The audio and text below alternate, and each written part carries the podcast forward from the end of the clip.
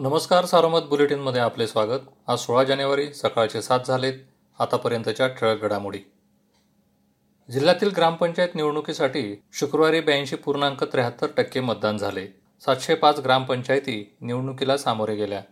चौदा लाख दहा हजार नऊशे त्र्याण्णव मतदारांपैकी अकरा लाख सदुसष्ट हजार दोनशे छप्पन मतदारांनी मतदानाचा हक्क बजावला.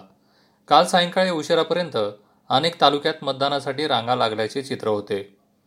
अकोले तालुक्यात एक्क्याऐंशी पूर्णांक चाळीस संगमनेर तालुक्यात चौऱ्याऐंशी पूर्णांक तेरा कोपरगाव तालुक्यात ब्याऐंशी पूर्णांक अठरा श्रीरामपूर तालुक्यात ऐंशी पूर्णांक सत्याहत्तर राहता तालुक्यात ऐंशी पूर्णांक वीस राहुरी तालुक्यात एक्क्याऐंशी पूर्णांक बत्तीस नेवासा तालुक्यात एक्क्याऐंशी पूर्णांक छप्पन नगर तालुक्यात एक्क्याऐंशी पूर्णांक चोवीस पारनेर तालुक्यात चौऱ्याऐंशी पूर्णांक सत्याहत्तर पाथर्डी तालुक्यात ब्याऐंशी पूर्णांक सात शेवगाव तालुक्यात त्र्याऐंशी पूर्णांक चाळीस कर्जत तालुक्यात पंच्याऐंशी जामखेड तालुक्यात सत्याहत्तर पूर्णांक पन्नास तर श्रीगोंदा तालुक्यात सत्याऐंशी पूर्णांक बत्तीस टक्के मतदान झाले.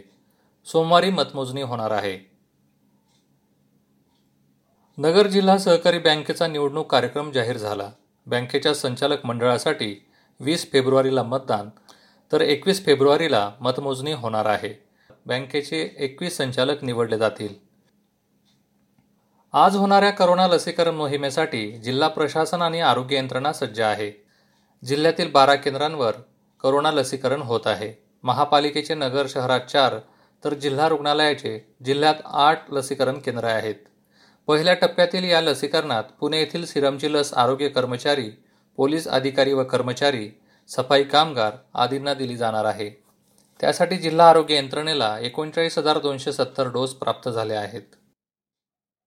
पाथर्डी तालुक्यातील मिड सांगवी येथे मृत आढळलेल्या कोंबड्यांचा बर्ड फ्लू अहवाल निगेटिव्ह आला. श्रीगोंदा जामखेड आणि नगर तालुक्यात कावळे कबूतर आणि साळुंकी मृत आढळून आले होते. यापैकी एकाचा अहवाल मात्र पॉझिटिव्ह आला आहे. या होत्या ठळक घडामोडी सविस्तर बातम्यांसाठी वाचत राहा दैनिक सारोमत किंवा भेट द्या देशदूत डॉट कॉम या संकेतस्थळाला. नमस्कार.